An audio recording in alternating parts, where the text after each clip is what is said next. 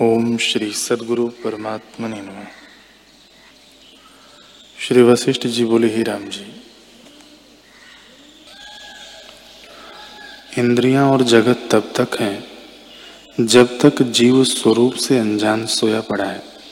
जब जागेगा, तब संसार की सत्यता मिट जाएगी और इच्छा भी कोई न रहेगी। जैसे किसी पुरुष को स्वप्न आता है और जब उस स्वप्न से वह जागता है तब स्वप्न के स्मरण की इच्छा नहीं करता कि वह मुझको याद आवे या उसमें मिले हुए सुख दुख या मनुष्य मुझे मिले।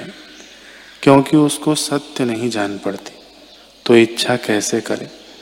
वैसे ही जब तक जीव स्वरूप से अनजान सोया पड़ा है, तब तक संसार के पदार्थों को मिथ्या नहीं जानता। उनकी इच्छा करता है, हे राम जी, जब तुम स्वरूप ज्ञान में जागोगे तब सब पदार्थ नीरस हो जाएँगे। और जब ज्ञान से जगत को मिथ्या स्वप्नवत जानोगे, तब उसकी चाह भी न करोगे। हे राम जी जीवन मुक्त की सब चेष्टाएँ देखी जाती हैं, परंतु वह जगत को सत्य नहीं मानता, क्योंकि उसको आत्म अनुभव हुआ है।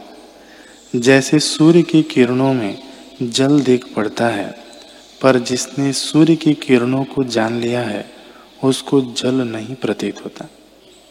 किरणें ही दिखती हैं, पर जिसने किरणें नहीं जानी, उसको जल का भ्रम होता है।